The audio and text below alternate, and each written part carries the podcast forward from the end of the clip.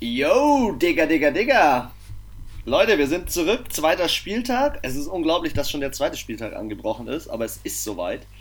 Und hier melden sich mal wieder die Football-Füchse direkt aus ihren zwei Studios, den Fuchsbau 1.0, 2.0 und wie wir am Wochenende festgestellt haben, es gibt auch 3.0, nämlich, wenn man sich beim Football nicht live treffen kann, Leute, macht euch FaceTime, WhatsApp-Call, was auch immer an und schaut Skype zusammen, Red Zone, Football, Skype.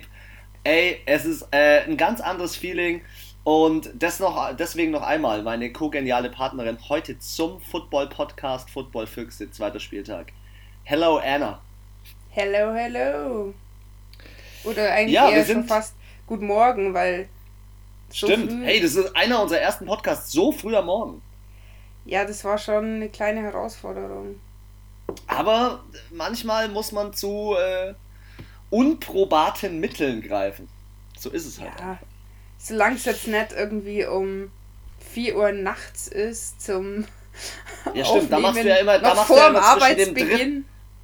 du immer zwischen dem dritten und vierten Viertel machst du dann mal einen Zwischenschlofi. Ja, und?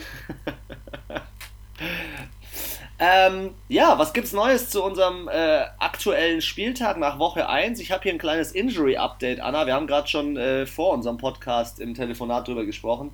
Wide Receiver Michael Thomas ist zusammengestoßen mit seinem Running Back Latavius Murray, hat sich eine Knöchelverletzung zugezogen. Sag mal ganz kurz, was meinst du, wie schlimm ist es für die Saints, wenn der jetzt mehrere Wochen ausfällt? Ja gut, die Frage ist, fällt er mehrere Wochen aus? Und wenn es der Fall wäre, sehe ich jetzt nicht so wild, weil ich mir denke, mit Emmanuel Sanders ist da definitiv ein adäquater Ersatz. Und ich finde auch, also Tampa Bay hat, so wie auch letztes Jahr, den Michael Thomas doppelt und dreifach gedeckt. Also ich glaube, der war das ganze Spiel lang mindestens doppelt gedeckt und wirklich tatsächlich sogar manchmal, in manchen Situationen sogar dreifach. Und das ist eh voll schwierig, ihn einzusetzen, finde ich. Also mir ist das extrem aufgefallen und Breeze hat, glaube ich, deswegen auch oft andere angespielt und deswegen, ich glaube, wenn er fehlt, ist es natürlich schlecht. Es ist immer schlecht, wenn ein Spieler fehlt, aber ich glaube eben mit den anderen, also auf der Position sind die Saints einfach gut besetzt, die haben da Tiefe im Kader und ich glaube, es ist jetzt nicht so Weltuntergang. Ja, sie haben ja auch noch Emmanuel Sanders sich geholt, also ich glaube, da sind sie ja recht gut besetzt.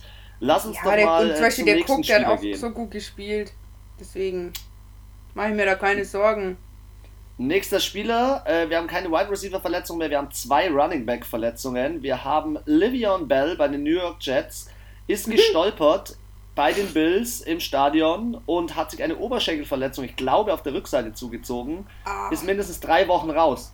Ich glaube, das ist schon, auch wenn er letzte Saison vielleicht nicht so krass angegriffen hat und jetzt auch am ersten Spieltag nicht die mega Hilfe war, aber es ist schon einer der besten Spieler in dem Team. Also da wird schon was weggenommen.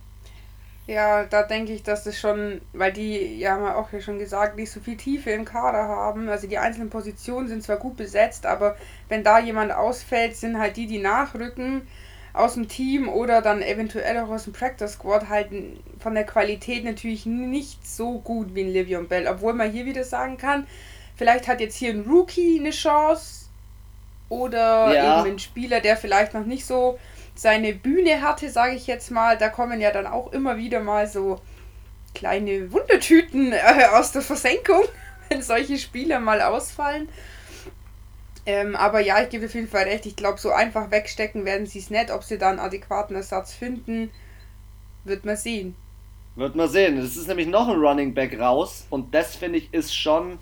Klar konnten sie mit dem, ich glaube, Hines heißt er, bei den Indianapolis Colts, ihn gut ersetzen in diesem Spiel. Leider haben sie ja das Spiel trotzdem verloren. Aber Marlon Mack, es ist bestätigt, Achillessehnenriss, out for season.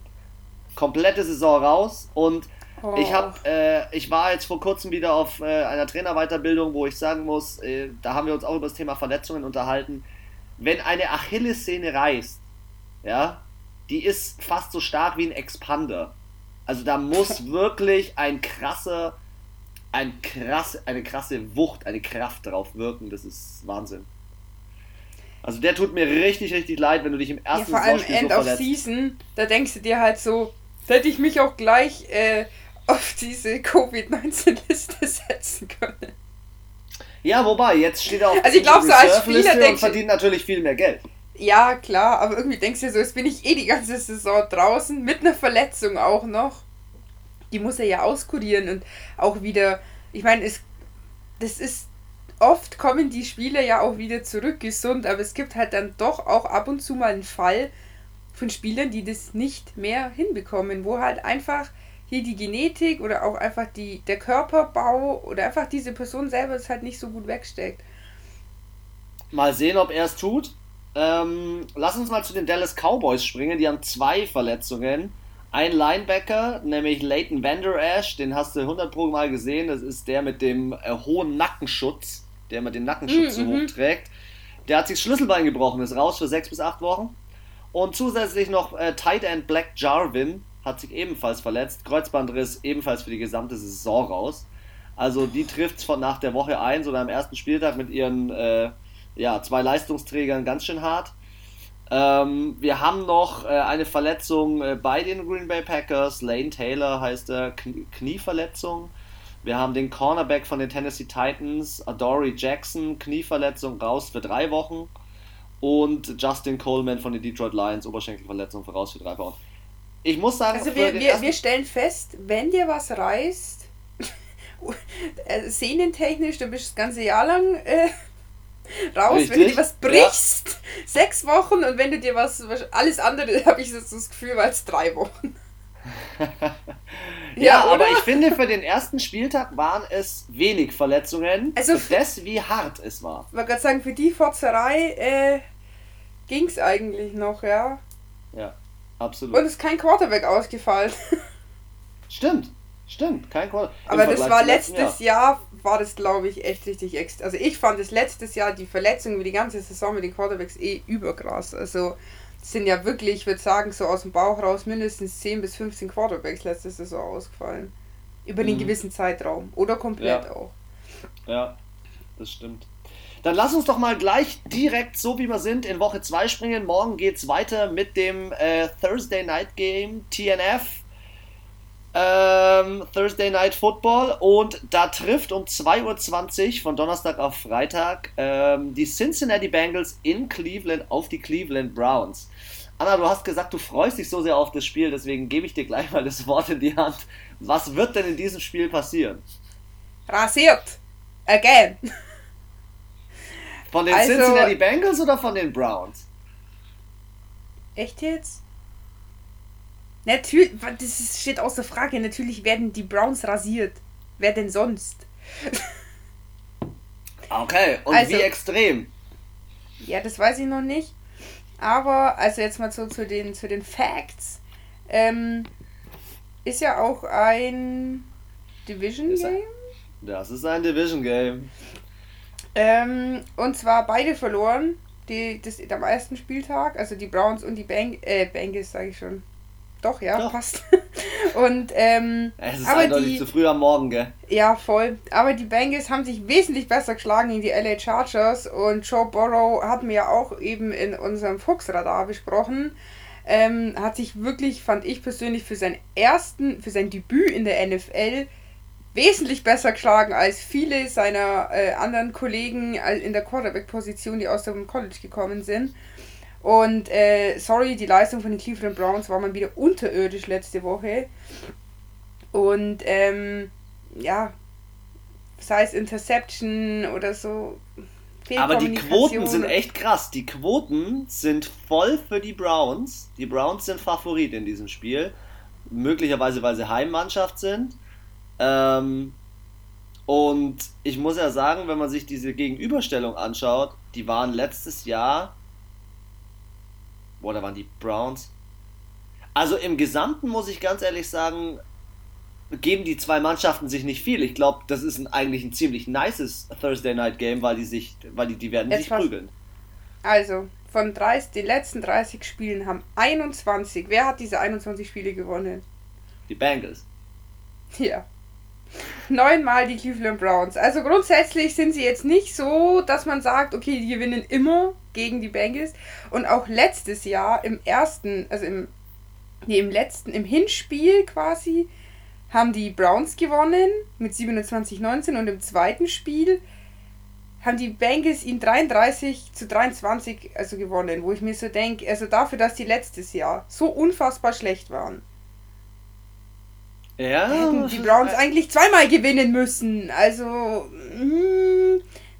Für mich sind die klarer Nicht-Favorit. Ich glaube halt einfach, die Amis, die können das einfach nicht glauben, dass so ein gutes Team eigentlich steht, das einfach so schlecht spielt. Ja, sie müssen was aufs Parkett bringen. Sie müssen da was hinfahren, wo sie bisher noch nicht getan haben. Sie haben Spieler in ihren Reihen, wenn man sich das anschaut. Also man sollte auf diverse Spieler achten in diesem Spiel. Ich finde, Joe Burrow wird auf jeden Fall ein Faktor sein. Du hast es selber gesagt, wenn ein Faker Mayfield es nicht schafft, diese Saison mal einen aufzudrehen, dann wird er weg vom Radar sein.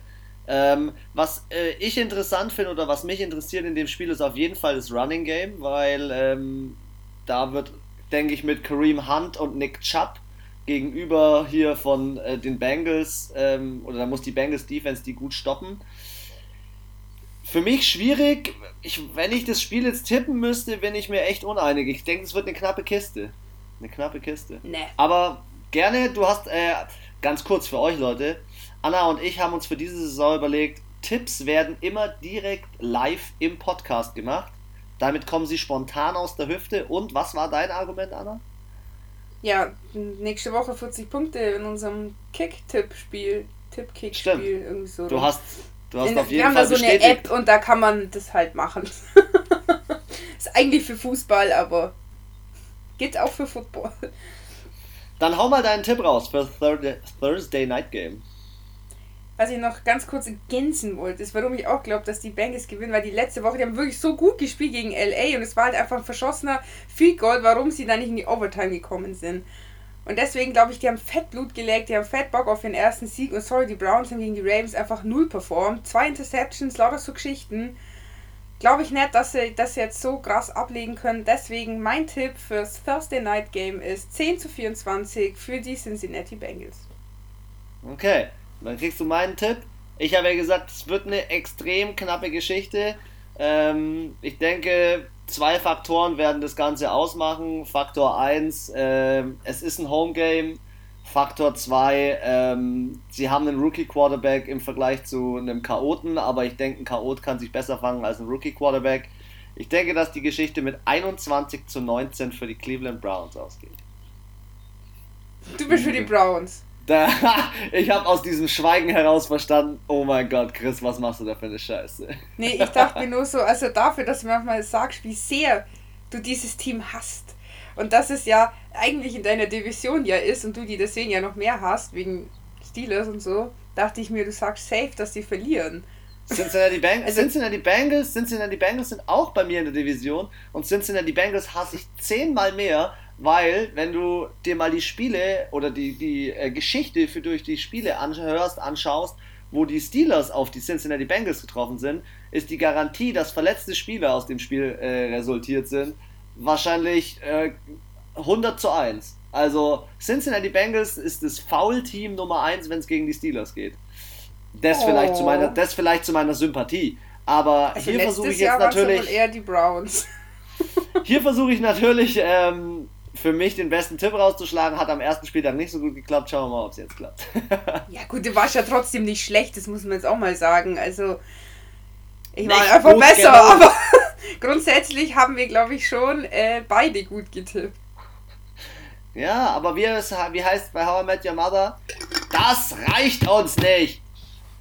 Dann gehen wir doch mal gleich, wenn wir schon bei How I Met Your Mother sind, zu den Minnesota Vikings, die ja da auch ganz gern angepriesen werden.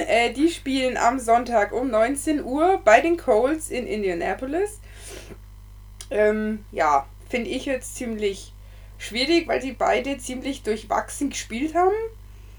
Jetzt nicht schlecht, ja, aber auch nicht gut. Also ich finde auch so, wie sie gespielt haben, jetzt explizit am ersten Spieltag war ungefähr, fand ich persönlich, vom Niveau gleich. Bei den Colts, die da gegen die Jaguars sorry, muss man sagen, in dem Zusammenhang abgelost haben irgendwo. Und die Vikings, die sich sehr schwer getan haben, irgendwie gegen die Packers was aufs Scoreboard zu bringen. Also wie gesagt, ich will nicht sagen, dass sie schlecht gespielt haben, aber sie haben beide nicht die Leistung abgerufen in meinen Augen, die sie eigentlich hätten abrufen können. Es sind auch zwei Teams, die sehr selten im 4-Jahres-Rhythmus gegeneinander spielen. Das letzte Mal war es 2016 und da haben die Colts 34-6 gegen die Vikings gewonnen. Also allgemein haben die Vikings noch nie in den letzten 12 Jahren gegen die Colts gewonnen. Also alle Begegnungen bisher haben immer die Colts gewonnen. Die letzten. Ja, wenn man sich jetzt mal die Statistiken anschaut, klar, die spielen wieder auch mal, also wir haben diese Saison nicht krass Heimvorteile, aber die spielen jetzt in Indianapolis und Philip Rivers hat mich überrascht und am Ende ja trotzdem verloren am ersten Spieltag. Ja, die Quoten stehen für Indianapolis, wahrscheinlich aus dem Grund, weil du das gesagt hast, also wie es bei dir aussieht. Wenn man sich jetzt aber die Situation anschaut vom Kader her und von der Tiefe und sich dann anguckt, hey, bei den Indianapolis Colts ist der Running Back verletzt, die spielen mit ihrem Backup. Bei den Vikings spielen sie mit Dalvin Cook. Zusätzlich ja, spielen die Vikings mit Adam Thielen. Weißt du, was ich meine? Also ja. Wenn ich halt viel Passing mache, dann ist ja nicht schlimm, wenn der Running Back ausfällt. Wenn ich natürlich so ein klassisches Running Back Team bin, dann ist das natürlich für mich ganz schlimm. Und wenn ich so jemand bin, der einfach nur auf Tight Ends wirft und mir fällt mein Tight End aus, dann ist das halt kacke. Das ist halt die Frage. Aber dann geh doch mal ins Quarterback-Matchup rein, Anna. Dann geh mal ins Quarterback-Matchup rein und dann schaust dir einfach mal Kirk Cousins gegen Philip Rivers an. Da finde ich, ist Kirk Cousins, auch wenn er am ersten Spieltag jetzt gegen die Packers, die ja am ersten Spieltag einfach nur die Bitch-Schelle rechts und links verpasst haben, finde ich, ist Kirk Cousins der bessere Quarterback. Ich sage ja nicht, dass sie schlecht... Also ich finde, beide haben ihre Vorteile gegenüber dem anderen Team. Also ich sage jetzt auch Philip Rivers, finde ich, ist jetzt auch... Ich finde schon auch Kirk Cousins ist der bessere Quarterback. Aber ich fand jetzt persönlich, dass die Vikings nicht die Leistung, also nicht ansatzweise die Leistung aufgerufen haben, die sie eigentlich mit diesem Kader hätten aufrufen müssen. Das also ich ist fand, richtig. Die Colts haben das besser gemacht. Also die waren jetzt auch nicht schlecht, die haben am Ende auch verloren, aber ich fand, die standen dann doch irgendwie so mental besser auf dem Platz. Bei den Vikings war das, fand ich persönlich, so ein bisschen so ein Durcheinander und die haben so überfahren gewirkt irgendwie, so erstaunt von diesen Green Bay Packers, ja, wo ich mir denke, Alter, ihr spielt zweimal im Jahr gegen die, das ist nicht irgendein Gegner, den ich alle 4 Jahre sehe wie die Colts, sondern zweimal in 4 Monaten und dann da so überrascht zu sein, dass die so eine Keule auspacken, denke ich mir, das ist euer Division-Konkurrent, den müsst ihr so gut kennen wie eure Frau, also... Das ist ein guter Vergleich. Ja, deswegen, also ich finde, es ist schwierig, aber ich glaube, ich tendiere auch eher zu den Colts, einfach weil sie hier ein bisschen besser in den letzten Jahren performt haben, weil sie zu Hause sind. Hier ist ja dann auch, ich weiß nicht, wie weit ist Indianapolis von Minnesota entfernt. Check ich für dich. Check these out, weil das ist halt aus, haben wir ja auch schon immer wieder mal so mit einfließen lassen in die Entscheidungen, die halt weit auseinander entfernt sind, dass man dann ja auch den Jetlag hat, den Reisestress nenne ich es jetzt mal, der ja aktuell wahrscheinlich noch viel größer ist mit Corona und... Indianapolis nach Minnesota mit dem Auto 746 Meilen, insgesamt 12 Stunden Fahrt, also die werden fliegen. Die fliegen aus Wisconsin nach... Wo fliegen die dahin? Ist das West Virginia? Ich check das mal ganz kurz. Ja, nach Indiana. So nach Indiana. Was rede ich denn für einen Scheiß? Nach Indiana. Ja, gebe ich dir recht, der Jetlag kann was ausmachen.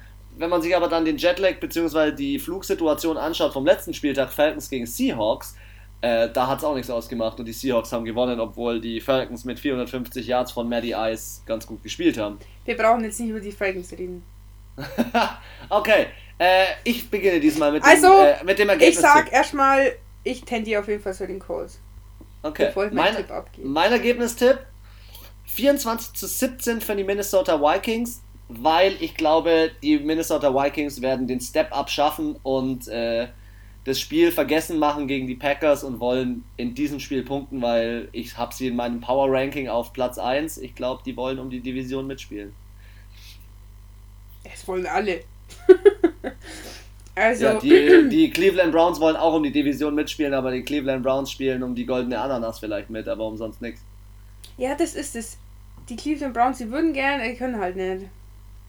So, also ich denke, es wird 21-14 ausgehen für die Colts. Also ich denke, es wird nicht so hoch gepunktet und ich glaube, es ist auch nur in Anführungszeichen ein Touchdown-Unterschied mit Kick-After-Touchdown. Mit Kick-After-Touchdown, okay. Ja, nicht so wie die Browns, die ihn dann verkackt haben. Nächstes Spiel. Oh, wir haben gleich die Uhrzeit gesagt. Wir sind gerade bei den Sonntag 19 Uhr Spielen. Pittsburgh Steelers gegen die Denver Broncos. Pittsburgh Steelers zu Hause im Heinz Field. Leider ohne Terrible Towels. Aber Steelers sind klarer Favorit laut Quoten. Sie sind aus dem Spiel jetzt von New York, denke ich, also auf der einen Seite ohne Verletzung rausgegangen. Das ist schon mal ein sehr positives Zeichen. Klar hat James Conner sich so ein bisschen das Sprunggelenk verknickt und Benny Snell Jr. hat gespielt, ist glaube ich der drittbeste Running Back nach dem ersten Spieltag. Aber ich glaube, sie haben ihn einfach geschont aus Sicherheit. Nachdem sich jetzt auch bei den Denver Broncos Spieler verletzt haben. Wir haben schon drüber gesprochen, im letzten Training hat sich der Linebacker, hilf mir auf die Sprünge, wie heißt der? Von den Broncos, Linebacker. Du bist hier der, du kennst viel mehr Spieler als ich. Vaughn Miller hat sich verletzt und dementsprechend sind für mich persönlich die Situation hat sich bei Denver ganz klar geändert. Sie spielen zwar mit Drew Lock, einem coolen, lässigen Quarterback, junger Typ, kann sicherlich seine Leute gut einsetzen, mit Jerry Jeudy als Rookie dort, aber ich habe am ersten Spieltag die Steelers Defense gesehen und die Steelers Defense wird Stress machen. Die wird denen Probleme machen. Ja. Zusätzlich hat auch Ben Roethlisberger gesagt, er fühlt sich so fit wie noch nie. Er ist zurückgekommen nach einem Jahr Pause. Man hat es, glaube ich, auch an Gronk gesehen, so zu dem Thema einem Jahr Pause. Ich glaube, das macht viel aus, sich zu regenerieren. Ich glaube, Gronk hat über 2. Da bin ich richtig gespannt, die Spieler, die jetzt auf dieser Liste sind. Opt-out-Liste. Auf dieser Option-Out-Liste. Bin ich so gespannt, wie die nächstes Jahr performen, weil die im Endeffekt das Gleiche machen wie Roethlisberger oder, ja gut, außer halt ohne Verletzung, oder halt wie ein Gronk, dass sie sagen, okay, ich habe jetzt ein Jahr Pause und ich glaube, das stärkt dich nicht nur körperlich, sondern auch mental einfach. Du bist bei deiner Family, du hast einfach mal Zeit, du hast nicht diesen Stress, diesen Druck, bam, bam, bam, Training, Spiel, Reisen, wieder zurück, Woche, daheim, wieder trainieren, zack, zack, zack, zack, zack. Das ist, glaube ich, schon krass. Es ist schon in diesen 4-5 Monaten extrem viel 24/7 Stress. Es ist halt eine übelst hohe Taktung. Es ist halt einfach echt krass, nicht nur für den Körper, sondern auch mental, wie du sagst. Ja, also ich glaube, das ist einfach, das ist nicht so wie bei mir oder bei dir, du kommst nach Hause und hast deinen Feierabend. Football ist 24/7, die ganze Saison lang. Und beim Basketball und beim Eishockey ist es wahrscheinlich auch so. Also da habe ich auch noch einen Bericht gesehen beim Basketball mit dieser Bubble, wo sie sagen, ja, die sind halt einfach seit 2 Monaten da in Disneyland oder Disney World in Orlando und mit Familie und so. Das sagen sie auch, manche haben in ihrem Leben nicht so viel Zeit mit ihrer Familie verbracht, wie jetzt in diesem Playoff-Spiel. Ja, im Basketball dürfen die ja besuchen. Also, ich gebe dir recht. Da ist mal so ein Bussi zwischendurch an der Seitenlinie, habe ich schon gesehen. Für Frauen und Kinder. Also, mein Spieltipp wäre ready. Möchtest du noch was ergänzen zu dem Game? Nö. 24-14 für die Pittsburgh Steelers. 24-14? Ja, also ich bin der Meinung, dass die Defense viel stärker ist von den Steelers als ihre Offense. Das ist, glaube ich, eins der größten Probleme, die ich aus dem ersten Spieltag raussehe. Über Denver habe ich alles gesagt. Let's see. Ich tippe ein 18-10 für die Pittsburgh Steelers. Ja. Knappe Geschichte. Anna. Was man auch... Eine Sache, sorry, ist mir jetzt wieder danach eingefallen. Das ist auch ein Team, die an sich nicht so oft gegeneinander spielen. Auch so im Schnitt alle 4 Jahre. Und die haben schon dreimal die Playoffs. Oh, die letzte Begegnung haben die Broncos gewonnen vor 2 Jahren. Ja, die vorletzte auch. Und in den Playoffs sind sie schon 3-mal aufeinander getroffen. Also die Zahlen, alles was ich immer sage, ist alles ab 2006. Also nur mal so, da gibt es natürlich noch viel mehr Statistiken, die noch viel weiter hinten liegen. Genau, aber die letzten 3 Playoff-Spiele haben sie auch 2-mal verloren, die Steelers. Also eigentlich sind die Broncos schon, von der Häufigkeit gewinnen die öfters. Aber dieses Jahr denke ich nicht.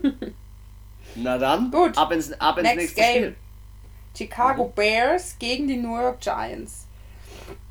Das ist voll lustig, weil die Chicago Bears sind auf Platz 1 in ihrer Division und die Giants auf Platz 2. Das ist irgendwie auch komisch.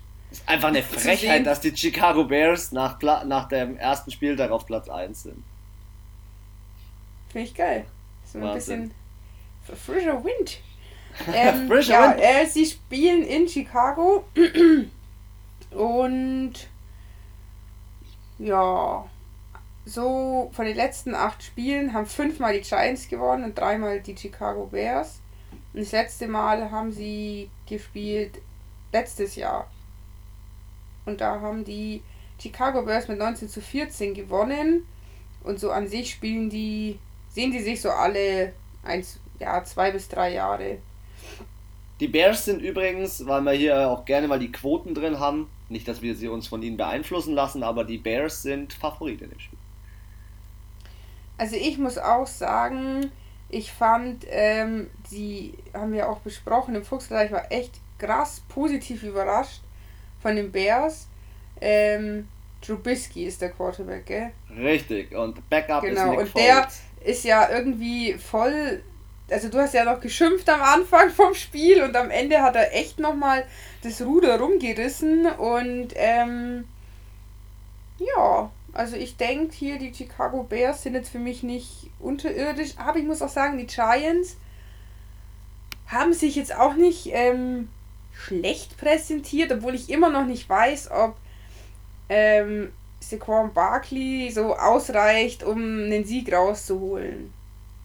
Ich finde, Saquon Barkley ist einfach im falschen Team, weil wenn der Typ in einem anderen Team wäre, stell dir vor, der spielt, lass den bei den New England Patriots spielen.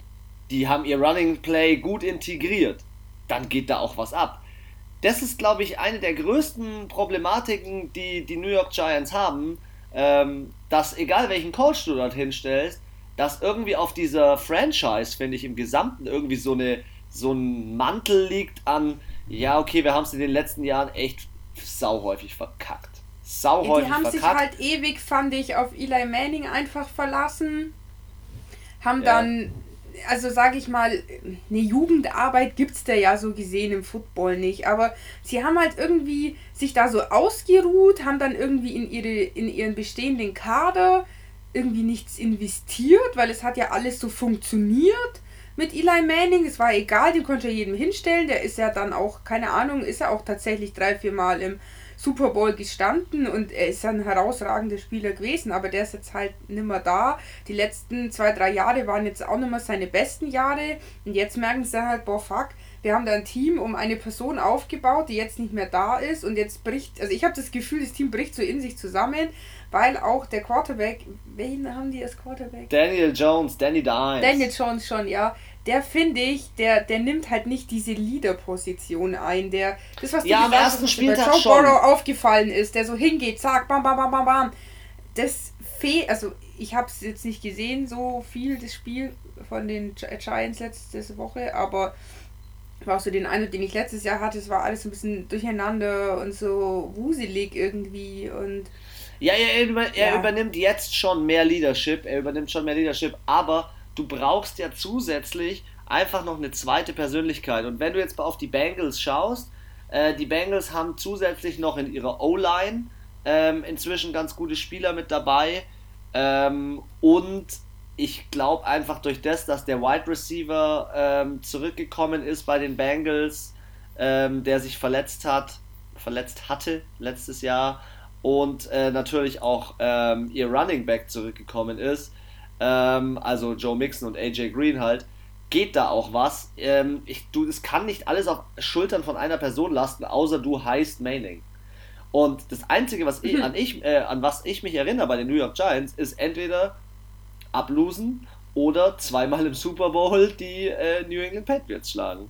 Ja, die Butter vom Brot nehmen. Ja, ich will jetzt nicht sagen, dass sie mega schlecht sind, aber also für mich hier sind die Chicago Bears vorne, die haben an ihrem ersten Spieltag definitiv die bessere Leistung abgerufen. Ja. Und dann hau ich mal meinen Tipp raus, oder? Hau mal raus. 23-20. Ich denke, es wird knapp. Ich denke, es wird ein bisschen knapper, weil ich finde jetzt, die Giants sie könnten die Bears schon schlagen. Also so ist es jetzt nicht, aber ich glaube, am Ende reicht es halt dann doch nicht. Ich habe hier ein One-Score-Game. Ich tippe ebenfalls auf die Chicago Bears. Und Low-Scoring in meinen Augen, auf jeden Fall. 14-13 für die Chicago Bears. Die nächste Nummer, schon wieder ein Division Game, und das sehe ich persönlich als eine relativ klare Nummer. Wenn man sich anschaut, was die Green Bay Packers am ersten Spieltag so veranstaltet haben, dann weiß man aber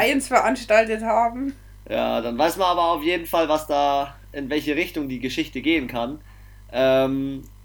Ich glaube einfach, dass Aaron Rodgers, also die waren letztes Jahr von ihrem Rekord her schon echt krass gut. Die Green Bay Packers haben letztes Jahr in ihrer Division alle Spiele gewonnen. Klar, letztes Jahr, das letzte Meeting, an das kann ich mich noch erinnern, das war nämlich kurz vor Silvester, oder? Warte, ja, 29. Dezember, genau. Und da war es so, dass das eine sauknappe Geschichte war, die, glaube ich, von einer Interception oder von einem Pick oder was auch immer abgehangen ist. Und das knappe Ergebnis liegt aber nur an der Division. Wenn man aufs Papier schaut, sind die Packers klarer Favorit für mich, und zwar auf allen Positionen. Quarterback, Wide Receiver, alles. Schau dir die Defense an, Smith Brothers. Selbst von den Coaches. Ich finde schon, dass der Coach was kann. Das ist ja der Ex-Defense-Coordinator von den New England Patriots, aber also diese Symbiose, die sich inzwischen aufgebaut hat. Aber sorry, der Coach ist auch schon das dritte Jahr jetzt doch bei den Lions. Ja, und holt sich einfach nur Spieler von den New England Patriots und kriegt es nicht auf die Kette. Ja, und wirklich, also dafür, dass er jetzt 3 Jahre da ist, ist jetzt auch nicht so, dass man sagt, okay, die haben jetzt hier jedes Mal um Division-Title gekämpft, also... Nee, das nicht. Und, ja, sie spielen in Lambeau. Sie spielen ja auch noch in Green Bay, wo sich ja Aaron Rodgers mehr als zu Hause fühlt. Er ist ja zweiter Quarterback in den Yards gewesen am ersten Spieltag und vierter Quarterback im Rating. Was soll dem im Weg stehen? Für mich ist es eine klare, schnelle Geschichte. Kriegst sofort einen Tipp von mir. Hau raus.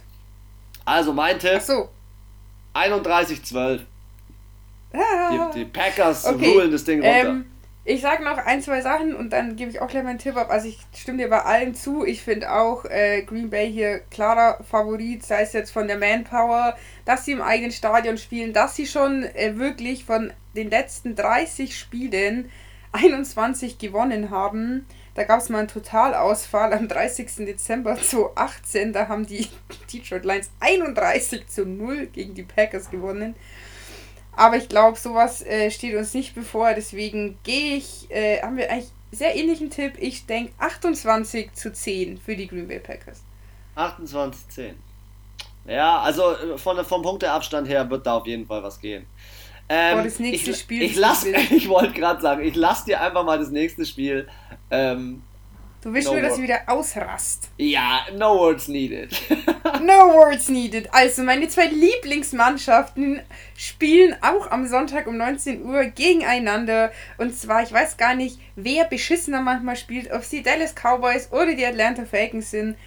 Zwei Teams mit einem heftigen Kader, mit richtig geilen Leuten in ihrem Team, die heftige $1 Million Verträge haben und dies beide nicht auf die Kette bekommen. Deswegen bin ich da echt gespannt, wer es noch mehr verkackt als der andere. Aber ich sehe auf der Quarterback-Position, um das vielleicht mal einzuwerfen, ich sehe auf der Quarterback-Position auf jeden Fall Matt Ryan vorne. Sorry, Dak Prescott, aber Matt Ryan... Nee, wollte ich auch sagen. Also man muss dazu sagen, sie spielen in Dallas, aber das finde ich, heißt bei... Das sind jetzt für mich auch keine... Ist keine klassische Heimmannschaft, wo man sagt, boah, die... Bei denen ist das, ich finde, Kansas City, Green Bay, Seahawks, das sind so Teams, wenn die daheim spielen, die haben wirklich einen Heimvorteil. Aber dann gibt es manche, finde ich, die spielen auswärts und zu Hause gut. Die gewinnen überall, jetzt mal blöd gesagt. Ich glaube, in Dallas sind sogar Fans erlaubt. Und das finde ich heftig, weil Texas ist eigentlich von der Situation. Epizentrum. Ja, es ist eigentlich von der Situation, in der Corona-Krise echt betroffen. Ja. Also, aber wie siehst du es im Running? Da trifft Todd Gurley auf Ezekiel Elliott. Das wird, denke ich, auch ziemlich frech. Also, die sind auf jeden Fall beide gut, aber man hat es jetzt gemerkt am ersten Spieltag, Todd Gurley ist, finde ich, noch nicht so drin. Ich meine, Sieg ist da, seit er Rookie ist. In der NFL ist er bei diesem Team, bei den Dallas Cowboys. Ich finde ihn sympathisch, er ist ein netter Kerl. Wenn er noch was erreichen will, sollte er meiner Meinung nach lieber in ein anderes Team wechseln. Er ist jetzt das 3. Jahr, glaube ich, auch bei Dallas und irgendwie Ich glaube sogar schon das fünfte, okay. Ja. Ich finde, er ruft seine Leistung immer ab, er ist immer gut, aber wir haben so oft gesagt, es hängt halt nicht an einem Spiel, es ist ein Teamsport, es ist ein Teamspiel und da müssen halt alle 11 Leute in der Offense einfach zusammenhalten und genauso in der 11 und alle auch in der Defense halt. Und ich kann vorne so viele Punkte machen, wie ich will. Wenn ich hinten genauso viel reinbekomme, dann bringt mir das halt ungefähr 0. Und ich sehe hier auch einfach die Falcons, ich weiß nicht, irgendwie ein Mühe besser als die Cowboys. Die haben einfach in den letzten Jahren zu oft bei solchen Spielen auch verloren. Sie sind aber ich denke, die Dallas Cowboys lassen sich, oder wollen sich ja, wie du sagst, die Butter nicht vom Brot nehmen lassen. Die werden fighten. Die werden fighten. Im letzten Meeting war es nämlich so, also da ist Dallas, wo Dallas gegen die Falcons aufeinander getroffen ist, vor 2 Jahren, hat Dallas gewonnen. Ja, mit 3 Punkten. Und ja. Davor hat 2017 haben die Falcons gewonnen mit 27-7. Also im Vergleich sind die fast gleich. Von den letzten 7 Spielen hat Dallas 4-mal, Atlanta 3-mal gewonnen. Also es kommt jetzt drauf an, wer gewinnt, dann ist vielleicht wieder ausgeglichen. Allgemein spielen die auch so alle 2 bis 3 Jahre gegeneinander. Also die kennen sich halt auch nicht so gut. Ich sage immer bei den Divisionsspielen, da spielst du halt 2-mal im Jahr gegeneinander, da kennst du halt dein Gegenüber ganz gut und du beobachtest dir auch viel mehr, weil sie in deiner Division sind, aber hier ist halt eher so, ja. Ja, mal sehen, die Wide Receiver sind auf beiden Teams gut, ja, und den Druck haben beide übel. Weil ich meine, die Eagles haben verloren letzte Woche. Du meinst die Cowboys Falcons. Haben verloren. Die Falcons haben auch verloren. Nein, ich habe Eagles gesagt, weil die mit den Dallas Cowboys in einer Division sind. Ach so. Ja. Zwischen den Vogelteams, da kann schon mal immer so eine kleine Verwechslung. Ja, und die Falcons, ich meine, die haben so eine harte Division mit den Saints, mit Tampa Bay und mit den Panthers und die dürfen sich eigentlich keinen einzigen, allein, dass sie am ersten Spieltag schon verloren haben, ist schon der erste Sargnagel. Sie haben am ersten Spieltag einen immens guten Gegner gehabt. Also ja, die Seattle Seahawks. Ja, aber am Ende bist du dann halt Dritter in deiner Division und dahinter steht, aber am ersten Spieltag hatten sie einen immens schweren Gegner. Ja. Das ist ja am Ende egal, jeder hat die schweren hat die Brocken in seinen 16 Spieltagen. Okay, auf jeden Fall, jetzt habe ich wieder lang rumgelabert. Ich denke, dass die Falcons, oder ich hoffe es, dass die Falcons hier das gewinnen und außerdem bin ich auch angefressen, weil ich letzte Woche wieder auf die Dallas Cowboys gesetzt habe und sie wieder verloren haben. In dem Spiel kannst du aber nur gewinnen, Anna, weil du hast zwei Teams, bei denen wir uns immer vertippen. Also ich setze jetzt mein Pferd auf den Vogel und sag, ja, was sage ich? 26? 26 für die Falcons zu 20 für die Cowboys. Okay. Also nochmal 26 zu 20 für die Atlanta Falcons in Dallas. 28 zu 17 für die Falcons in Dallas. Und dann wird's für Mike McCarthy, den Coach von den Dallas Cowboys, langsam schon eng.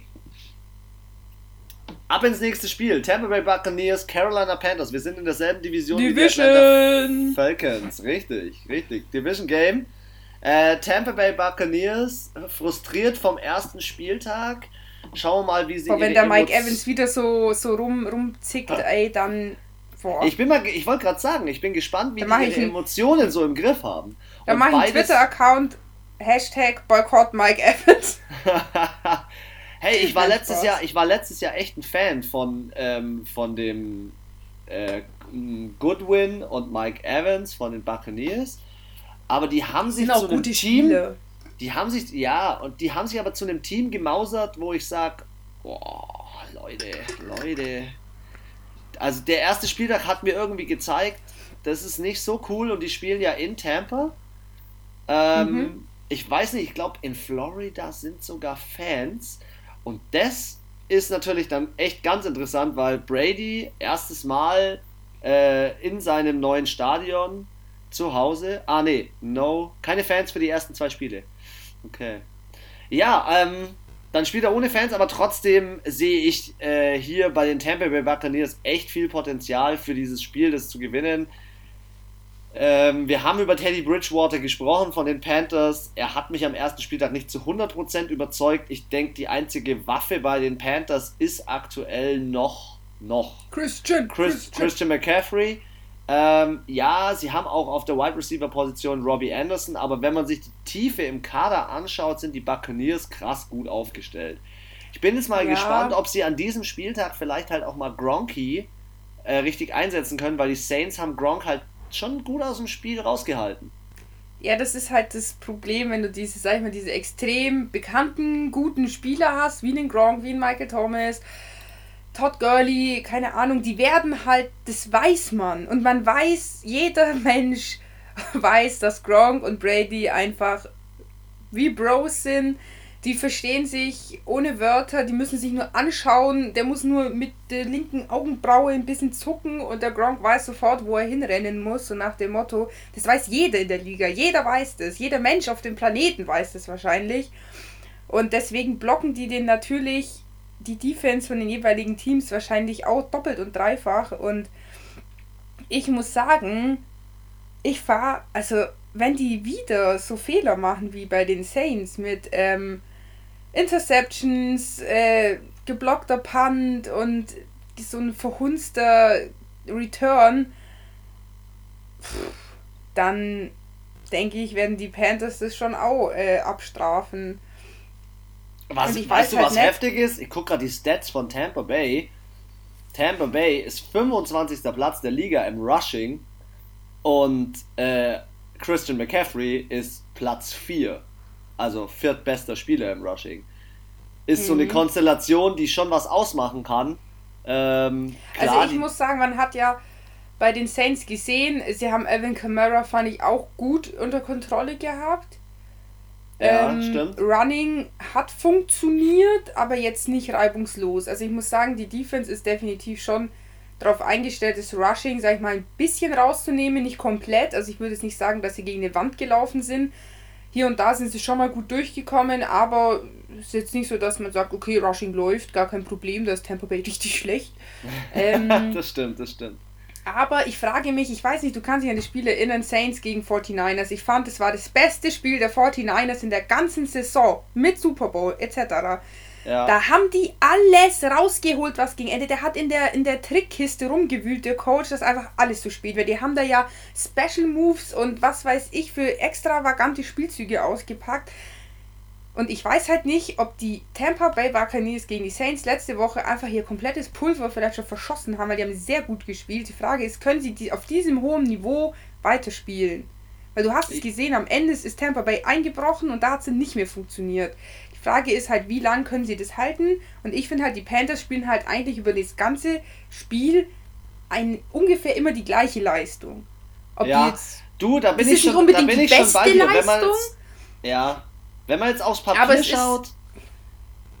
Papier schaut, dann ist es schon so, dass eigentlich die Tampa Bay Buccaneers das ganze Thema anführen müssten. Wenn man jetzt sich aber dann mal überlegt, wie du sagst, Konstanz, wenn man sich überlegt, hey, schaut mal, habt ihr jetzt schon euer gesamtes Pulver verschossen? Dann haben wir wieder das Thema Coaching. Da haben wir ja beide schon gesprochen, eigentlich müssten die Lautstärke oder die Lautsprecher nochmal hochgefahren werden, 70 Dezibel reichen niemals aus, die kennen die Spielzüge, hier kann gut und gerne auch mal ein Upset passieren und dann ist halt aber in Tampa Bay, dann brennt da fast schon der Baum, weil die müssen hier gewinnen und sind, wie gesagt, eigentlich klarer Favorit in der Gesamtsituation, aber jetzt, die Statistiken sprechen ganz klar dafür. Aber jetzt sind wir mal ehrlich. Würde irgendjemand auf dieses Team setzen, wenn da nicht diese Namen wären? Nein, natürlich nicht. Natürlich. Also wenn da kein Tom Brady wäre und kein Gronkowski, dann, was wäre dann? Dann würde jeder sagen, die Panthers gewinnen. Weißt du, wie ich meine? Ja. Also es ist so, ich finde, man muss vielleicht auch mal diese, Tom Brady hat nicht gut gespielt. Also für seine Verhältnisse, 2 Interceptions, für einen MVP, 6-fachen Super Bowl Contender, 2 Die sind noch nicht eingespielt, aber da trifft die Carolina Panthers treffen mit Teddy Bridgewater auf einen Quarterback, der auch noch nicht eingespielt ist in dem Team. I don't know. Bei denen ist gar keiner eingespielt. Ich finde, es ist voll schwer. Ich finde, sie sind beide, haben eben diese Problematik, was du gerade gesagt hast, sie haben beide einen neuen Quarterback, andere Spieler, Carolina auch einen neuen Coach, aber dafür fand ich, haben sie letzte Woche auch gut gespielt. Ja, sie haben gut mitgehalten. Und dass Las Vegas so gut ist, damit hätte ja echt gar keiner gerechnet. Ja. Also ich hau jetzt meinen Tipp raus, weil ich glaube, da müssen wir uns noch ewig philosophieren. 30-24 für die Carolina Panthers. Der Bandwagon bremst ab. Der Bandwagon ist on fire, ja, aber nicht im positiven Sinne. Du gehst wieder mit dem Hype. Nicht im positiven Sinne. Nein. Die Tampa Bay Buccaneers verlieren dieses Spiel zu Hause 24-21 und der Baum brennt in Tampa. Ich sag dir eins, ich hau jetzt was raus. Das ist Bradys letzte Saison, weil er es nicht packt, wie er diese Saison nicht in die Playoffs kommen wird. Babam! Ich bin da voll bei dir. Also ich habe von Anfang an nicht gedacht, dass er hier sein Miracle mit dem Super Bowl zu Hause in Tampa Bay schafft. Das wäre einfach unmenschlich. Das wäre einfach zu schön, um wahr zu sein. Und sorry, das ist das, was ich schon ganz oft gesagt habe. Dieses Arrogante, dieses ich schaff das, weil ich bin der GOAT, ich habe die 6 Super Bowl Ringe, ich bin der super duper, mega super geile krasse Quarterback, ist er oder war er, keine Ahnung, also ich finde, es gibt viele, die besser sind als er inzwischen, auch spielerisch, also keine Ahnung, Patrick Mahomes, der quasi auch irgendwie blind spielen könnte und trotzdem überall den Ball, wo man hinschaut. Ich finde auch, Deshaun Watson ist besser als er. Ja, also es gibt einige, wo ich mir denke, okay, die spielerisch hauen die nochmal ein paar ganz andere Sachen aufs Brett und ja, es ist diese Arroganz und dieser übertriebene Ehrgeiz, der einen schon verbittert eigentlich. Und das macht Fehler. Und er spielt nicht mehr Football, weil er gern Football spielt und weil er sagt, I love this fucking game, sondern er macht es für diesen Fame, weil er sich so manifestieren will in diese NFL-Geschichte und unbedingt dieser GOAT sein will. Und das ist, glaube ich, so sein primäres Ziel und darauf hat er sich so fokussiert und das macht ihn dann so schlecht im Spiel, weil er sich so verbissen drauf konzentriert und er will das so unbedingt machen. Ja, dann lass uns doch mal aus Tampa. Dann lass uns doch mal aus Tampa Richtung Miami fliegen. Ist ja nicht weit. Dort vor 13.000 Fans spielen jetzt am zweiten Spieltag die Buffalo Bills, sind dort zu Gast. Auf dem Papier, weil ich das so gerne sage, Buffalo ganz oben für mich. Quarterback-Position ist für mich ja mit Fitzy eine Wundertüte in Miami, mit Josh Allen eigentlich ein solides Brett. Ja? Vom Rushing her muss ich auch sagen, Josh Allen als Quarterback läuft gut, Darren Singletary läuft gut, Stephon Diggs läuft gut. Boah, also ich weiß jetzt nicht, was da gegen einen Sieg der Buffalo Bills sprechen sollte, obwohl die Miami Dolphins am ersten Spieltag echt gut, einen guten Spieltag rausgehauen haben, für das, dass sie gegen die Patriots gespielt haben. Finde ich. Also gebe ich dir recht, ich fand auch, gegen die Patriots haben sie sich gut gemacht, aber hier die Bills definitiv, finde ich, immer noch das stärkste Team in der Division, auch stärker als die Patriots aktuell. Haben auch ein gutes erstes Spiel gemacht und ja, wie du schon, der Fitzpatrick, der ist einfach zu unkonstant und diese Magic Moments, die er hat, die sind halt einfach nicht oft genug, dass es für einen Sieg reicht. Und, richtig, ich bin ja auch dafür, dass sie, wenn sie diesen Spieltag wieder verkacken, dass dann Tua wenigstens mal getestet wird. Also die Frage ist halt, ob der Tua, ich denke, er ist bestimmt ein guter Quarterback, aber ob der jetzt da so schnell reinkommt und gleich einen Sieg holt. Ja, hat er seinen Draft-Kollege, sag ich mal. Anna, Fitzy könnte man lesen, weil man sagt, hey, der ist schon diverse Jahre in der Liga und so weiter und so fort. Tua nach einer Verletzung, Tua direkt vom College, Tua als 4. Pick. Warum nicht mal ausprobieren? Vielleicht noch nicht in dem Spiel, weil es ein Division-Game ist und weil es wirklich, weil du vielleicht einen Veteran brauchst, der das Ganze rockt. Aber Fitzy allein kann es nicht tragen und die gesamte Konstellation der Franchises hat man, finde ich, letztes Jahr gesehen, mit dem Ausverkauf, soll dahin gehen, dass man die jungen, die willigen Spieler verpflichtet. Und das hast du, finde ich, bei Jacksonville zum Beispiel auch gesehen. Jacksonville hat einen Ngakwe rausgehauen, einen Calais Campbell rausgehauen, einen Leonard Fournette rausgehauen, aber die Mentalität hat bei denen gestimmt am ersten Spieltag. Und ich glaube, die Miami Dolphins, wenn die einfach mal sagen, Fitzy, sorry, du bist ein guter Backup, du kannst coachen, aber wir probieren es jetzt mal mit Tua, kann ich mir vorstellen, dass da der Umschwung kommt. Aber war das nicht so, dass die diese Defense hatten, wo von 5 Spielern nur noch einer da ist? Waren das nicht die Dolphins? Ich weiß es nicht mehr. Ich finde, die Dolphins, das sind zu viele neue, junge Leute. Und da ist, glaube ich, zu viel Energie im Kader. Und da brauchst du halt einen Coach, der die Energie bündelt und an die richtige Stelle tut. Und das fehlt, egal wer Quarterback ist. Das wird auch kein Tua schaffen. Und ich wünsche es mir auch, dass er spielt, dass er sich unter Beweis stellen kann. Aber ich denke nicht, dass jetzt, wenn er spielt, auf einmal hier die wunderbare Offenbarung im Team sein wird und die den Rest der Saison nur noch gewinnen werden. Ich denke, es ist hier eine Situation. Nein. Habe ich ja auch schon oft gesagt, wie bei den Cardinals letztes Jahr, die werden jetzt ein paar Mal gewinnen, die werden aber auch verlieren. Und hier bei den Bills, sorry, ist der stärkste Team in ihrer Division. Und, ich habe es zwar schon eingegeben, deswegen soll ich meinen Tipp schon sagen. Hau ihn raus, ich habe ihn auch schon. 13-30 für die Buffalo Bills. 24-12 für die Buffalo Bills. Aber lass uns das Thema am nächsten Spieltag nochmal aufgreifen, mal sehen, ob wir richtig liegen. Nächstes Spiel, Philadelphia Eagles gegen Los Angeles Rams. Wir haben uns vorhin im Fantasy Manager gefragt, warum hat das Washington Football Team, ich bin langsam hat mich der Name irgendwie, ist er drin. Man muss immer mit dem das ja. Washington, dann ist schon, wenn man sagt, die ist schon blöd. Ja. Gut, weiter. Weiter im Text, weiter im Protokoll. Dieses Washington Football Team, warum die so krass gescored haben. Und jetzt, ich habe vorhin nochmal genau reingeschaut, die Philadelphia Eagles, 2 Interceptions geworfen von Carson Wentz, 8 Sacks kassiert, von den 8 Sacks, oder ich weiß nicht, ob das in jedem Sack passiert ist, 2 oder 3 Fumbles. Ey, die Philadelphia Eagles wurden in der zweiten Hälfte auseinandergenommen, haben das Spiel verloren. Die Los Angeles Rams haben mich überrascht und die Dallas Cowboys geschlagen. Und auch ein Jared Goff war besser als erwartet. Das gesamte Team und die Teamchemie bei den Los Angeles Rams hat für mich so gewirkt, als würde in dem Spiel auf jeden Fall was gehen. Es gibt keinen klaren Favoriten in dem Spiel.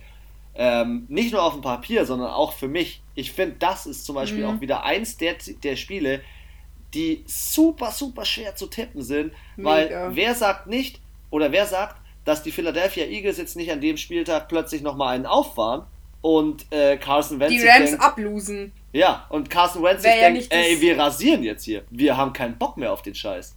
Ja, wäre ja auch nicht das erste Mal, dass es bei diesen zwei Mannschaften so passiert, dass man denkt, boah, die Rams haben so gut gespielt, die letzten 3 Spiele, bam, fett abgelust. Oder die Eagles 3 Spiele hintereinander total beschissen spielen und auf einmal irgendwie, ich weiß nicht, Miraculix Zaubertrank in der Früh bekommen und total geil spielen.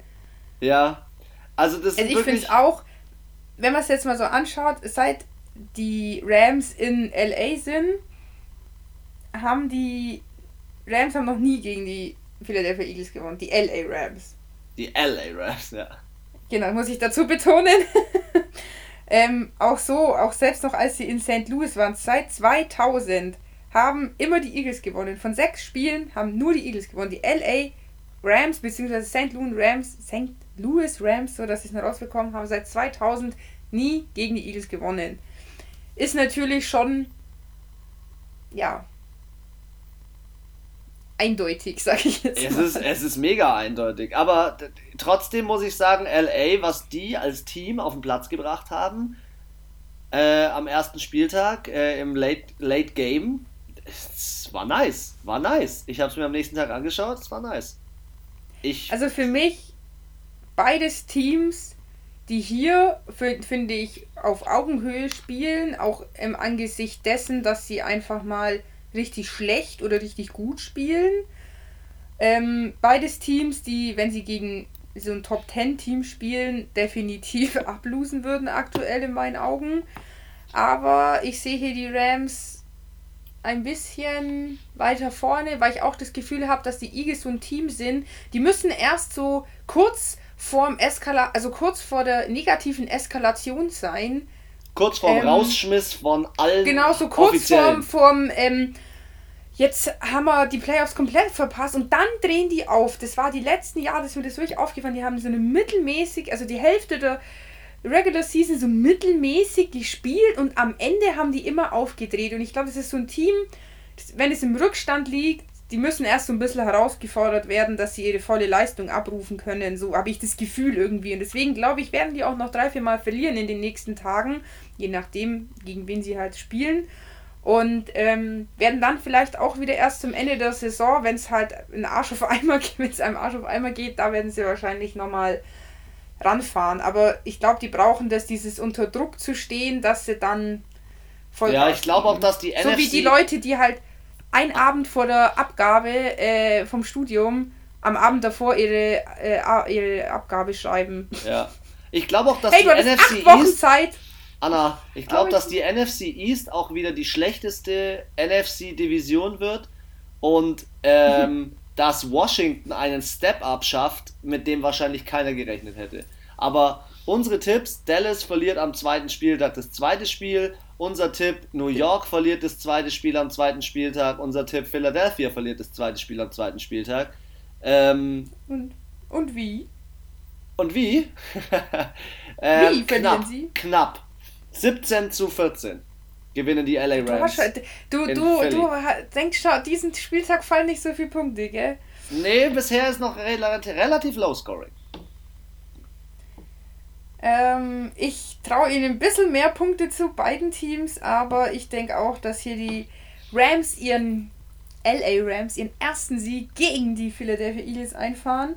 Und zwar mit 28-24. Oh yeah. In Philadelphia für die Rams.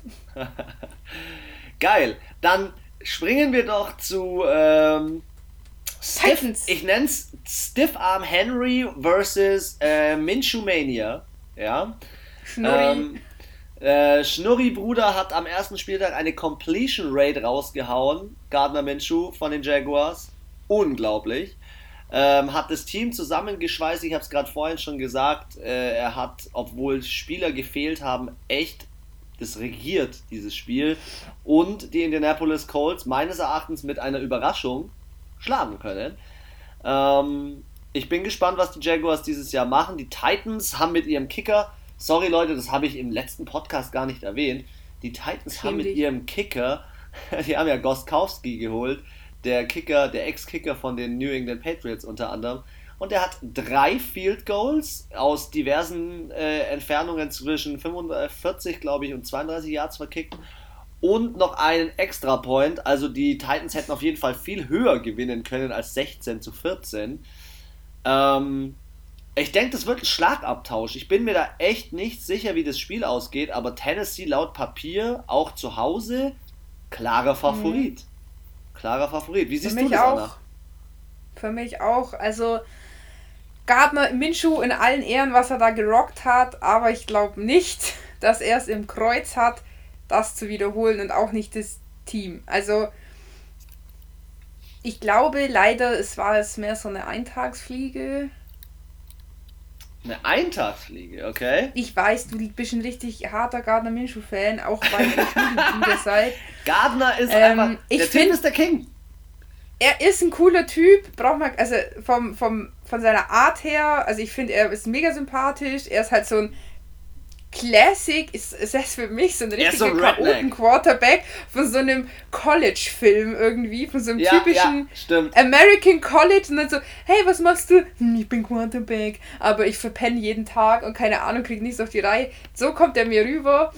Total sympathischer Kerl, aber ich sehe ihn nicht als diesen Quarterback, der 16 Spieltage eine konstante Leistung abbringt. Tannehill schon.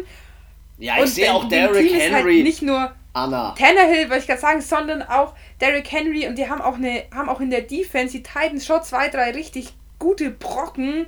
Und ja, das hat auf jeden Fall einen wesentlichen Einfluss.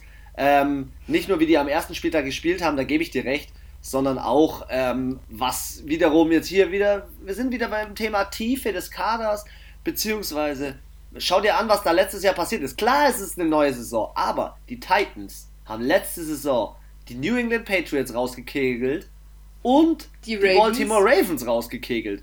Also, wenn ihnen dann dieses Jahr die Jacksonville Jaguars Probleme machen, dann weiß ich auch nicht. Ja, und man muss sagen, gegen wen sind die bei den Playoffs rausgefallen? Warte, ich schau gerade nach. Gegen die Kansas City Chiefs. Ja, und da haben sie aber auch geführt und dann hat sie Kansas City aufgeholt, weil die können ja nicht gewinnen, ohne dass sie nicht zurückliegen. Ja. Der Druck. Stimmt. Oh. Ja. Und deswegen, also für mich sind die Titans ja auch klarer Favorit, wenn dieser super tolle Kicker von den Patriots, die waren wahrscheinlich froh, dass er weggegangen ist, nicht wieder, das sind ja insgesamt, also wenn es 2 Field Goals waren und 3 Field Goals, ein Extrapunkt, das sind 10 Punkte. Das sind 10 Punkte, sorry, das geht gar nicht. Also das kann ich mir am ersten Spieltag vielleicht mal, aber auch mit ganz großen Anführungszeichen erlauben. Ja. Also für mich... Schau dir mal das letzte Meeting an, hast du das letzte Aufeinandertreffen von den Zweien gesehen? Ich kann mich noch erinnern, letztes Jahr, das war das Matchup von Henry, genau, es war das Matchup nämlich von Derrick Henry gegen Leonard Fournette damals noch. Und da ist Henry richtig ausgerastet in dem Spiel. Deswegen, hier kriegst du High Scoring von mir. Also die Jaguars haben auch nicht die Defense, dass sie, glaube ich, den Henry, also der rennt halt auch einfach die Leute um. Das ist einfach... Das ist ein Bulldozer. Beast Mode 2.0. Ja. Mein Spieltipp zu dem Spiel 28-20 für die Tennessee Titans. Ich glaube, Gardner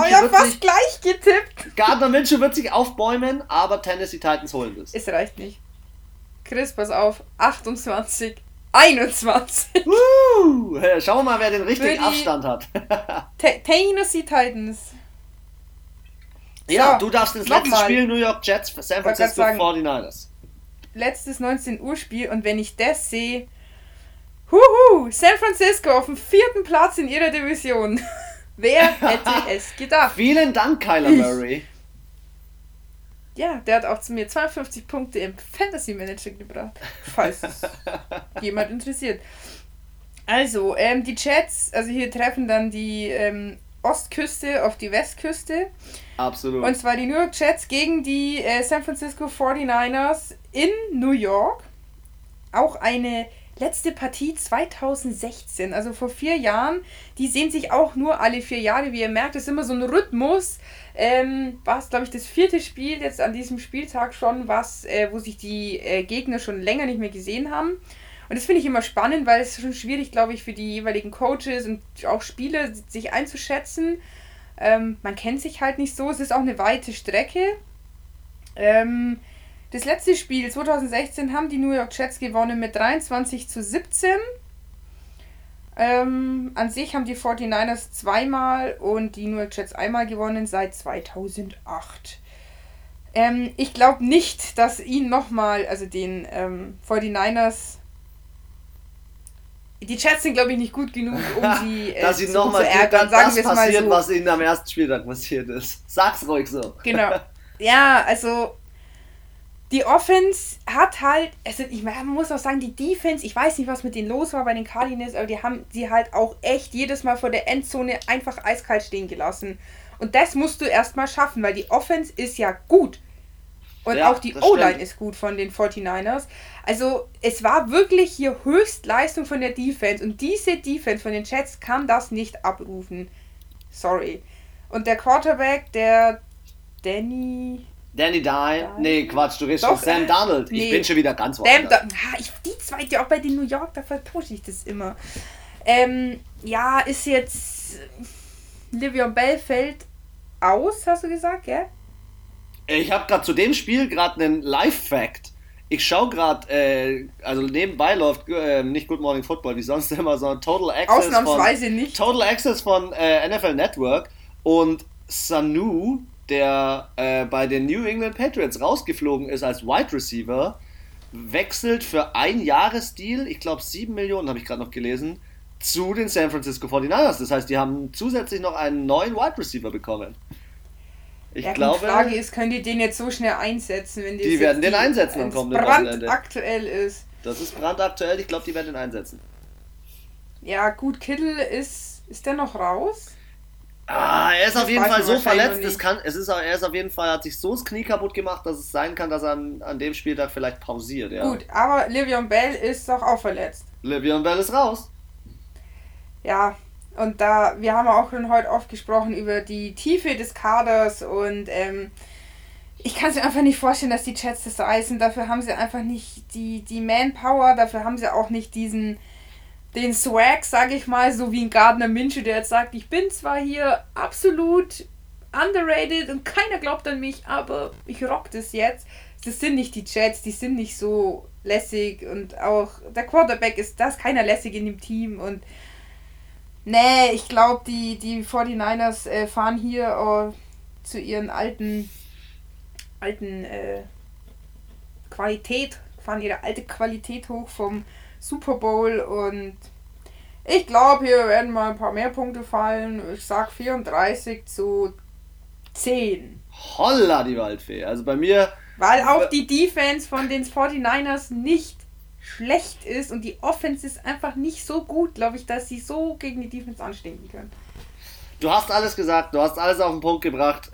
Ich bin beim selben Team, tipp nicht ganz so extrem hoch, ich tippe in 26-13, doppelt gewinnen die San Francisco 49ers in New York, und in New York wird mit Adam Gase als Coach der Baum wieder brennen, es wird wieder Probleme geben. Ich weiß gar nicht, warte mal, sind die Teams eigentlich mal aufeinander getroffen? Oh, da haben die Jets gewonnen. Letztes Mal haben die 2016 gegeneinander gespielt, haben die Jets gewonnen. Krass. Ja, das ist halt, da finde ich, da ist es immer ein bisschen schwer, sich da auf die alten Spiele so zu berufen. Das ist 4 Jahre her. Ja, also ich bin zwar kein großer Jimmy, aber jetzt... die 49ers auf dem letzten Platz, das muss ich mal geben, die haben einen First-Round-Pick gemacht vor 2 Jahren im Draft. Ja, stimmt. Aber jetzt lass mal vielleicht mal von meiner Seite, doch, ich habe doch noch vielleicht kurz was. Ich bin kein großer Fan von Jimmy Garoppolo, auch jeder, der den hypt, für mich ist der völlig overhyped. Aber er bringt auf jeden Fall doch immer noch mehr aufs Papier als Sam Darnold, und seine Mitspieler haben auch ganz klar gesagt, der Grund, warum sie unter anderem im Super Bowl waren, ist er. Das bestätigt das Ganze nur. Lass uns mal auf 22:05 springen. Arizona Cardinals gegen Washington Football Team. Und wenn ich das auch wieder lese, da geht mir das Herz auf. Bei dem Spiel? Platz 1 in ihrer Division. Ja, Mann, geil. Das ist so, also das ist auch, ich habe mir gerade nochmal die Division angeschaut. Arizona Cardinals 1, Rams 1, Seattle 1, San Francisco 4. Das ist halt schon... Ja, ist schon mal, also hätte, glaube ich, keiner gedacht letztes Jahr, dass das treffen so auch die zwei jüngsten Quarterbacks aufeinander, die jetzt keine Rookies sind, nämlich Kyler Murray und Dwayne Haskins. Also ich muss sagen, für mich hier auch übel schwer, weil schwer, du hast auf der einen Seite bei den Cardinals Kyler Murray, DeAndre Hopkins, der unfassbar geil ins Team, also für mich der Spieler, der am besten, neue Spieler im neuen Team, der am besten ins Team reingekommen ist. Leute, ganz kurze Werbung, ding, ding, ding. Wir haben auf unserem Instagram-Account, könnt ihr ebenfalls abstimmen und da ist unter anderem ein DeAndre Hopkins zur Auswahl. Ja? Anna, weiter im Text. Sorry. Gut. Genau, also DeAndre Hopkins, der meiner Meinung nach mit am besten sich in sein neues Team integriert hat, die Defense, die gestört gut war letzte Woche. Dann gegenüber Washington Football Team mit Jason Young, ich finde, er ist einfach so gut. Ich finde, er ist so geil. Er ist ein heftig geiler Spieler. Auch so finde ich, Ron Rivera hat wirklich, der hat seinen Haufen, sag ich mal, unter Kontrolle. Der hat es echt gut gemacht. Ich finde es mega schwer, hier sich zu entscheiden. Dann entscheide ich noch nicht. Ich habe auch noch ein paar Side-Facts hier. Ich gucke mir gerade die Stats an und in den Stats über die Leading, also Player Leaders sozusagen, sieht man Platz 1 Ryan Kerrigan, Platz 4 Matthew Ioannidis, Platz 4 Chase Young. Das gesamte Team oder die Top 4, da sind einfach 3 Spieler von dem Washington Football Team in Sacks. Insgesamt haben sie zusammen 5 Sacks, diese 3 Spieler. Es trifft eine krasse Defense von Washington von letzter Woche auf eine krasse Offense von den Cardinals diese Woche. Ich bin voll bei dir, DeAndre Hopkins ist der Spieler, auf den es ankommt, denke ich, in der Offense. Larry Fitzgerald zieht sich so langsam zurück oder ist vielleicht die Wunderwaffe, die Hail Mary, die, keine Ahnung, die Hilfestellung für DeAndre Hopkins, also aber DeAndre Hopkins wird liefern mit seinem neuen Vertrag. Dass DeAndre und Larry, ich glaube, die sind so vom der Type her ähnlich. Ich glaube, die verstehen sich, ich kann mir vorstellen, dass die richtig, die hängen auch miteinander ab und so, kann ich mir vorstellen, dass die so richtige Homies sind eigentlich. Und ich glaube, wenn die so eine Symbiose auf dem Feld entwickeln, was denke ich aber noch ein bisschen dauern wird, dann könnte es richtig geil werden. Ich glaube, dann hat Murray einfach 2 Passempfänger, die einfach aufeinander abgestimmt sind und ich glaube, die sind beide nicht so geil. Es gibt ja viele, die dann sich fett aufregen, du gibst mir keinen Ball, du bist halt auch geblockt ganze Zeit, wie soll ich den Ball geben, du Trottel? Ja, aber ich glaube, die sind so, die feiern das auch, wenn der andere dann den Ball bekommt, weil fürs Team, hauptsächlich mal einen Touchdown werden, macht es scheißegal. Wichtig ist, dass man gewinnt. Da gibt es halt viele Spiele, die dann so, ja, so ein bisschen zickig werden, wenn sie nicht jede Yards oder jede Touchdowns bekommen. Das stimmt. Ich glaube, Arizona hat einen großen Vorteil. Dieser Vorteil nennt sich Kyler Murray. Und sie sind zu Hause. Aber warum Kyler Murray? Und warum wird das von meiner Seite aus, und jetzt kriegst du meinen Spieltipp, ein Sieg für die Arizona Cardinals, weil Kyler Murray ist der Leading Rushing Quarterback. Ich hoffe, er verletzt sich nicht gegen eine harte Defense von den Washington Football Team. Ja, er hat 91 Yards als Quarterback. Kein Quarterback ist so viel gelaufen am ersten Spieltag. Mehr als Houdini. Ja, und dementsprechend gewinnen sie dieses Spiel in einem High-Scoring-Game 34-27. Was? Okay, also, ich bin auch bei den Cardinals, aber ich denke, dass es Punkte gibt, aber ich denke nicht, dass Highscoring wird, aus dem Grund, dass halt beide eigentlich eine ziemlich krasse Defense haben. Deswegen denke ich, wird es nicht so viele Punkte hageln. Ich bin aber auch bei den Cardinals, weil ich dann doch in der Offense sind sie meiner Meinung nach noch besser positioniert als Washington. Die sind halt in der Defense gut, aber Cardinals, so wie letzte Woche, Offense und Defense gut. Deswegen 21-15 für die Cardinals. Na dann. Sie bauen ihre Führung aus. Dann ab nach LA bei den Chargers. 22:25 Kansas City Chiefs sind zu Gast bei den LA Chargers. Normalerweise bin ich so, dass ich es bis zum Ende sehr gerne offen halten würde, aber für mich ist Kansas City der überklare Favorit in diesem Spiel. Ja, auch wenn die Chargers ihr erstes Spiel gewonnen haben, wir hatten das letztes Jahr, da haben sie in Mexiko gespielt, ich kann mich noch dran erinnern. Patrick Mahomes ist unglaublich und wie ich es schon im letzten Podcast gesagt habe und fast mehr kann ich zu diesem Spiel nicht sagen, die waren schon fast perfekt. Die haben sich, wie du hast es letztes Jahr gesagt, die haben sich hintenrum zum Super Bowl gestohlen und die Biene sticht von hinten. Richtig.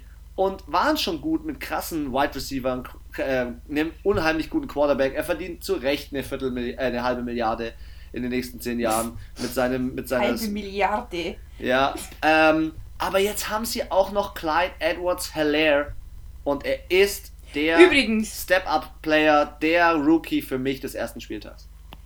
Was ich schon seit sechs Podcasts erzählen will und jedes Mal vergessen habe. Kyler Murray ist ja schon. Kyler Murray, das wolltest du seit 6 Podcasts erzählen. Patrick Mahomes, die haben ja ihre bevor die Saison losging, haben die ihre Super Bowl-Ringe bekommen. Und er hat es gleich zum Anlass genommen, seiner Freundin einen Heiratsantrag zu machen mit einem Klunker, der ungefähr fast so fett war wie sein Super Bowl-Ring. Und das Süße daran ist, die sind ja schon seit dem College oder seit der Highschool zusammen, schon seit über 10 Jahren oder so. Und ja, er hat jetzt einen Antrag gemacht. An dem Tag, wo er auch seinen Ring bekommen hat, also beide Ring bekommen, ist es nicht süß. Für alle, die es noch nicht mitbekommen haben. Ja, er ist ein kleiner Gentleman. Er hat es richtig gemacht. Ja, er hat ja auch den Deal unterschrieben, dachte sich, da kann ich meiner holden Maid auch mal einen fetten... Alter, das war ein Riesenklunker, also der war echt riesig. Hast du zu dem Spiel noch was hinzuzufügen oder bist du genau meiner Meinung, dass da Kansas City ganz klar oben drüber steht? Sorry, LA Chargers, dass die letzte Woche gewonnen haben, das war halt auch mit ein bisschen Glück, dass der Kicker halt den von den Bengals verkickt hat. Sorry, wenn da ein Rookie-Quarterback kommt und ein Team, was letztes Jahr so unterirdisch gespielt hat, da muss ich einfach viel mehr auffahren. Deswegen für mich 35-17 für Kansas City, klare Geschichte, wenn die überhaupt 17 Punkte schaffen. Da bin ich ja mal gespannt, wie deine Reaktion jetzt ist auf meinen Tipp. Die Los Angeles Chargers im neuen SoFi Stadium kriegen es von links und rechts und 10 Arschtritte und verlieren 41-12. Boah. Da wird rasiert. Houston Texans, Baltimore Ravens. Gleiche Uhrzeit, eigentlich eine klare Geschichte, oder? Ja, also ich habe ja schon gesagt, ich höre mir ja auch unseren Podcast auch nochmal an und ich habe damals gesagt, am Anfang der Saison, der Deshaun Watson hat die beste Saison seines Lebens gespielt. Vergangenheitsform. Ich denke nicht weil er nicht gut ist oder so, aber irgendwie, ja, man merkt schon, dass DeAndre Hopkins fehlt, finde ich. Die Ravens haben halt mit Lamar Jackson einfach auch einen Leader, einen ähnlich wie so ein Cam Newton, der aber einfach eine gute Stimmung, positive Vibes mit in die Kabine aufs Feld bringt. Ich bringe dir mal einen kurzen Side-Fact mit rein. Passer-Rating, erster Spieltag, 152,1. Er hatte doch das höchste Passer-Rating. Er ist unglaublich, oder? Es ist der krasseste Quarterback. Sorry, Patrick Mahomes. Patrick Mahomes ist krass und Patrick Mahomes ist geil und Deshaun Watson kann von mir aus blind spielen. Aber Lamar Jackson kann alles. Passen, laufen, scramblen, keine Ahnung. Der hat es letztes Jahr geschafft, mit seiner Scheiße, die er da abgezogen hat, die meisten Rushing Yards zu machen, ohne sich zu verletzen. Ja, das ist echt faszinierend. Der Typ ist für mich... Aber das muss man auch mal sagen, hat er gute Vorblocker gehabt wahrscheinlich. Ja, und er hat, finde ich, mit John Harbaugh einen Coach, der schon mal Super Bowl Champion war. Und ich finde, wenn du einen Coach hast, der schon mal Super Bowl Champion war, das merkst du auch zum Beispiel bei den Seattle Seahawks, das merkst du bei Gary Payton von den Saints, das merkst du bei Bruce Arians war noch kein Super Bowl Champion, Bill Belichick. Du merkst einfach, der coacht dich schon mal gleich von Anfang an anders. Und, weißt du, was ich auch so krass finde? Lamar Jackson. Lamar Jackson spielt irgendwie manchmal so, wenn man ihm zuschaut, als würde er nur so 75% von dem geben, was er wirklich tut. Er läuft so lässig drüber, macht so einen lässigen Stiffarm. Was? Ja, das meine ich. Er hat halt diesen, deswegen vergleiche ich ihn gern von der Art her wie Cam Newton. Er hat diesen Swag, er macht es so locker, so. Es ist nicht diese Verbitterung wie bei Tom Brady. Ich muss jetzt den Touchdown werfen, ich muss jetzt dieses und jenes, sondern es ist halt so, hey Jungs, machen wir jetzt einen Touchdown, oder? Boom. Es ist halt so lässig, er ist halt dieses Jugendliche, dieses Einfache, dieses Leichte halt, finde ich. Man erwartet natürlich auch von ihm nicht ansatzweise so viel wie von dem Drew Brees, dem Tom Brady, den Aaron Rodgers, die halt einfach auch schon ewig in der Liga sind. Und ich glaube, das macht deinen Kopf auch ein bisschen freier, weil es erwartet jetzt keiner, dass er so überkrass, also klar, viele wünschen sich, dass er so spielt wie letztes Jahr, aber wenn es nicht so ist, wäre jetzt der Druck ist, glaube ich, nicht so hoch wie bei jemand, der seit 10 Jahren immer gut spielt. Dann erwarte ich halt, dass er immer gut ist. Ja. Die Houston Texans haben aber auch eine krasse Schedule, wenn man sich das jetzt mal anschaut, dass die am ersten Spieltag gegen die Chiefs spielen, am zweiten Spieltag gegen Baltimore und am dritten Spieltag gegen die Steelers, dann gegen die Vikings. Also die haben die ersten 4 Spieltage schon ziemlich... Ja, aber das ist... Da kannst du dich beweisen. Das Schlimmste hinter dir. Ja, da kannst du dich beweisen, auf jeden Fall. Also für mich, die Texans dieses Jahr nicht der Playoff-Contender. Die Ravens haben da einfach... Erstens, die haben das erste Spiel gewonnen. Das ist ja auch schon mal, da geht man schon mal mit einer ganz anderen Stimmung rein, wie wenn ich jetzt verloren habe. Und nicht irgendwie, sondern 38-6. Genau, also ich sag mal, die Ravens gehen halt mit dicken Eiern jetzt dahin. Sie sind super aufgestellt im Rushing, im Passing, die Defense ist ordentlich. Die hatten auch personell nicht so krasse Veränderungen, fand ich. Richtig, und größter Fehler bei den... Man merkt, DeAndre Hopkins fehlt einfach. Genau, ich wollte es gerade sagen. Also größter Fehler ist dieser Verkauf von diesem Spieler. Ja. So, also, jetzt kommen wir mal... Oder was sind deine Punkte, was denkst du? In dem Spiel, ich glaube, dass die Houston Texans schon mitspielen werden. Die Houston Texans werden genauso mitspielen, wie sie es im letzten Spiel auch gemacht haben. Und ich traue mich jetzt einfach mal was ganz Ekliges zu sagen. Die Baltimore Ravens gewinnen mit demselben Spielstand wie die Chiefs am ersten Spieltag gegen die Houston Texans. Und es geht wieder 34-20 aus und die Houston Texans beißen sich in den Arsch, weil sie wieder genauso verlieren. Das sind wir ja ähnlich wieder. Ich wusste jetzt gar nicht mehr, wie der Spielstand war. Ich habe jetzt einfach gesagt 38-20 für die Baltimore Ravens. Ich denke auch, dass die Texans hier und da schon Punkte machen werden. Aber auch, ich meine, sie sagen immer J.J. Watt, aber der eine in der Defense reißt jetzt halt auch nicht raus.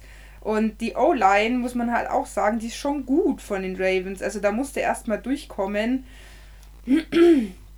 Ja, 38-20 und ich würde sagen, wir gehen dann zum Sunday Night Game. Deutsche Zeit, Montag, 2:20 Uhr, sind die Patriots bei den Seattle Seahawks zu Hause mit oder ohne 12. Mann in Seattle. Warte, das checke ich dir, ob mit oder ohne 12. Mann. Ohne. Die ersten drei Spiele komplett ohne Fans. Im CenturyLink Field in Seattle.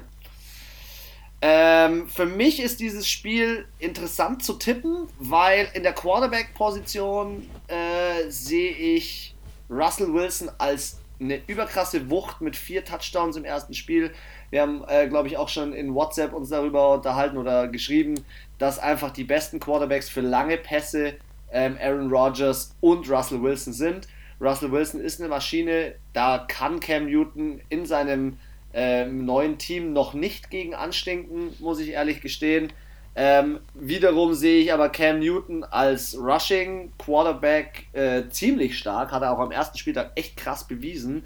Er hatte da 15 Carries, 75 Yards, 2 Touchdowns. Da auch, ja. Also das habe ich dir auch gesagt, der hat, glaube ich, in der Offseason zu viel Madden zockt und zwar mit Lamar Jackson. Dann dachte ich, so ein bisschen Running muss ich jetzt auch mal, und der ist ja teilweise wirklich auch mitten da rein in die Defense, der ist voll ins Getümmel von den Dolphins und dachte mir so, alter Vater, Junge, du bist schon über 30, du steckst es halt vielleicht dann doch nicht mehr so gut weg wie ein Kyler Murray oder ein Lamar Jackson. Und du bist eh schon verletzt gewesen an der Schulter, fand ich schon krass, dass er da so reingegangen ist. Ja, stimmt. Sehe ich also ganz genau. Ich dachte jetzt, der Bill Belichick, der rennt aufs Feld, haut ihm eine runter und sagt, sag mal, brennt dir der Kittel. Ja, aber eine Position sehe ich ganz klar stärker. Also es treffen auch zwei geile Coaches aufeinander, aber eine Position sehe ich ganz klar stärker, und zwar ist das die Wide Receiver Position. DK Metcalf gibt's, weil man ja am Spielfeldrand immer hört, was die so sagen. Und DK Metcalf hat im letzten Spiel einen Touchdown gemacht und hat dem Defender von den Atlanta Falcons vorher noch gesagt, das haben die mit den Mikros aufgefangen, ich habe da ein Interview oder halt das Video dazu gesehen, hat er gesagt, weißt du was? Also auf Deutsch übersetzt, weißt du was? Ich renne jetzt an dir vorbei. Ich renne jetzt an dir vorbei und mache einen Touchdown. Und dieser fast 2-Meter-Hüde, DK Metcalf, letztes Jahr noch Rookie, läuft an ihm vorbei, macht einen Touchdown, und nicht nur er, sondern auch Tyler Lockett in dem Spiel, überragend. Sie haben Greg Olsen verpflichtet. Ich sehe die Seattle Seahawks als Favorit, aber die Patriots halten schon mit. Und die Patriots haben mich nämlich auch am ersten Spieltag echt überzeugt. Also ich finde, das ist mit eins der schwersten Spiele zu sagen, wer gewinnt. Ich finde, die Patriots haben diesen Ausfall in Anführungszeichen von Tom Brady hat man kaum gemerkt. Ich finde, Cam Newton ist super in das Team reingerutscht. Vielleicht ist es gar nicht schlecht, dass diese alte Ära, sag ich mal, diese Super Bowl-Ära mit Gronkowski, Danny Amendola etc., dass die vielleicht alle gar nicht mehr da sind. Dass der Einzige, der noch übrig ist, ist ja der Edelman.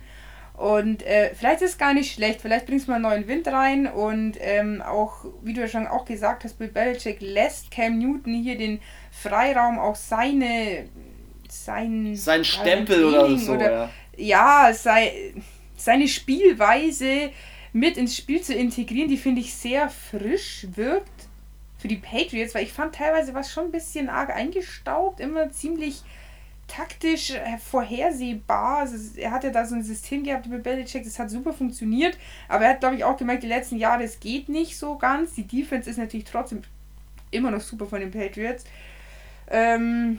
Ich finde es mega schwer zu sagen, und auch wenn man jetzt die Stats anschaut der letzten Jahre, von 4 Spielen, 2 Seattle, 2 New England, letztes Mal 2016 gespielt, da haben die Seattle Seahawks mit 31-24 gespielt, also hier haben wir auch wieder so ein 4-Jahres-Treffen, Seattle, wenn die jetzt mit Fans gespielt hätten, hätte ich gesagt, 12. Mann ist halt bei denen schon immer ausschlaggebend, finde ich. Absolut, absolut. Also aber wenn die mit halt Zuschauern zu spielen, dann ist echt krass. Wetterbedingt, muss ich sagen, sind die beide scheiß Wetter gewohnt, deswegen kann ich mir jetzt hier nicht so ganz vorstellen, dass das vielleicht ausschlaggebend ist. Ja, bei manchen Spielen auch ausschlaggebend, aber da...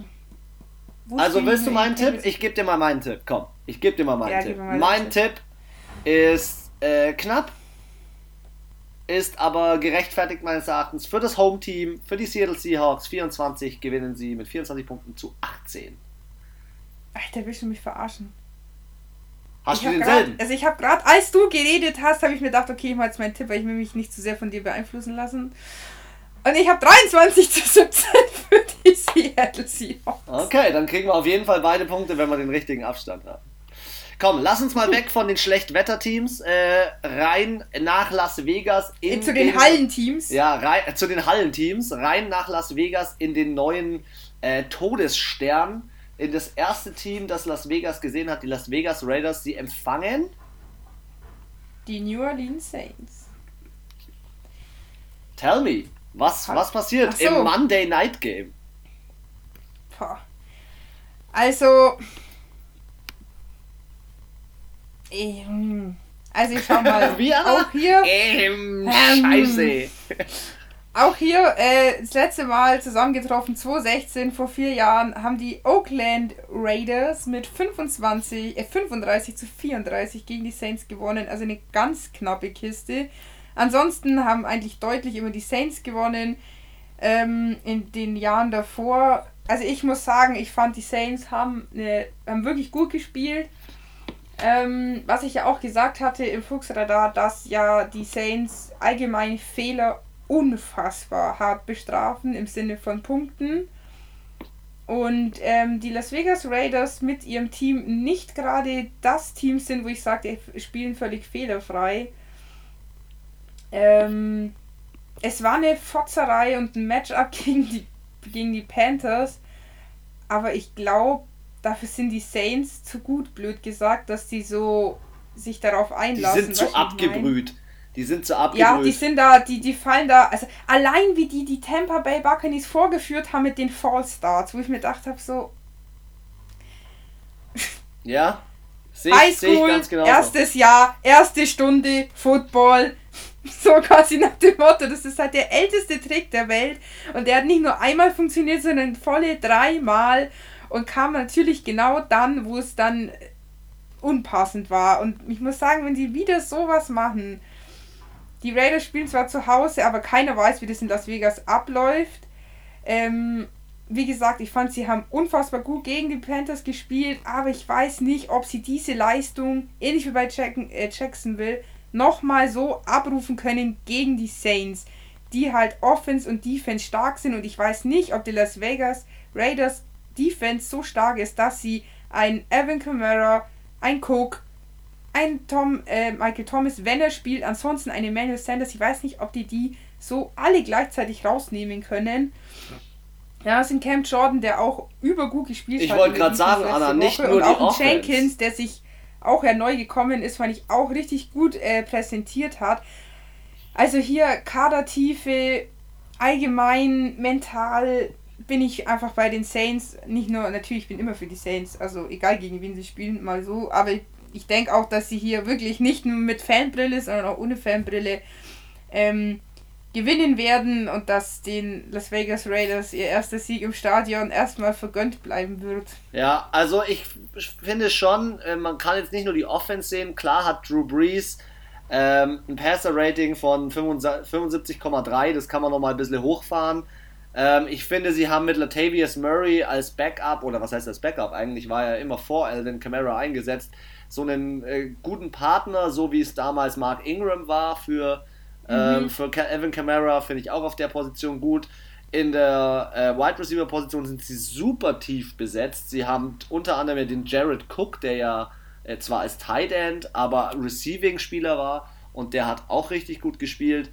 Aber jetzt kommt halt auch noch ein Cam Jordan, jetzt kommen Spieler, die in der Defense auf jeden Fall den Las Vegas Raiders Stress machen werden und da wird es Probleme geben, wenn die Las Vegas Raiders müssen genauso hart spielen wie am ersten Spieltag, so sehr ich nicht will, dass sich jemand verletzt, aber sie müssen so hart spielen, um überhaupt mithalten zu können mit den New Orleans Saints. Was ich mir von den New Orleans Saints erhoffe, ist, dass sie realisieren, dass es jetzt vielleicht nicht mehr das Matchup gegen Tom Brady oder gegen die Bucks ist und sie trotzdem noch sagen, hey, wir gewinnen die Division, wir geben Gas, wir machen genauso weiter. Das weiß, glaube ich, jeder in der Division. Keiner darf kein Spiel verlieren, egal gegen wen, ob es Division oder außerhalb der Division ist. Richtig, ganz genau. Also in dieser Division zählt jeder Spieltag. Ja. Mein Tipp in diesem Spiel geht in eine ähnliche Richtung wie bei dir. Auf jeden Fall werden die Las Vegas Raiders auf ihren Sieg noch warten müssen. Die New Orleans Saints gewinnen und zwar als allererstes Team halten sie ihren Gegner einstellig. Sie gewinnen 27-9. In Las Vegas. Was? Und gehen danach gambeln und Party machen. Also ich muss sagen, ich glaube nicht, dass die Defense so gut dicht halten wird. Weil die Saints sind auch bekannt dafür, wenn sie dann weit vorne liegen, dann spielen sie halt auch die letzten Minuten nicht mehr so konzentriert. Ist mir aufgefallen, also sie hätten Tampa Bay auch einfach bis zum Ende auch noch bei viel weniger Punkten halten können, aber sie dachten sich halt, wieso mich bemühen, wenn ich schon gewonnen habe?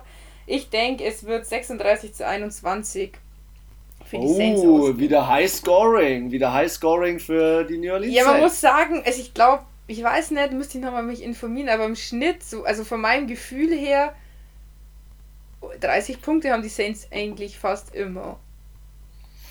Na dann, mit dem Satz, Anna, schließen wir den zweiten Spieltag ab. Am kommenden Wochenende, hoffentlich werden wir es diese Saison das erste Mal schaffen, die NFL Red Zone zusammen anzuschauen. Wir gehen ja beide am Wochenende noch ein bisschen selber Sport machen, ab in die Berge, abwandern. Wenn der Herbst hier voll einschlägt und wir dann jeden Sonntag tief im Football hängen. Ich wollte euch nochmal darauf hinweisen, wir sind gerade unheimlich aktiv, nicht nur auf unserer Instagram-Seite, sondern wir sind gerade dabei, uns einen Jingle für unseren Podcast mit reinzunehmen. Also seid gespannt, was es da für Neuerungen gibt. Verfolgt uns weiter, bleibt in jedem Podcast dran, Stimmt fleißig ab und dann sage ich nur eins, wie immer die letzten Worte von Erna Banana. Ich krieg auch jedes Mal einen anderen Namen zum Verabschieden. Ja, so kurz zusammengefasst bin ich wieder gespannt, wie es natürlich, wie sich die Teams am zweiten Spieltag schlagen. Wer kann seine Division, seinen ersten Platz in der Division halten? Wer stürzt ab? Wer steigt auf? Wer ist eine Eintagsfliege? Wird sich jetzt immer mehr rauskristallisieren. Und ja, bis dahin wünsche ich euch auf jeden Fall einen wundervollen Thursday Night Game. Wer es anschaut, natürlich einen heftigen, jeden verdammten Sonntag, Football-Tag. Und für die anderen, die es am Montag sich noch anschauen, auch hier ganz viel Spaß beim Schauen.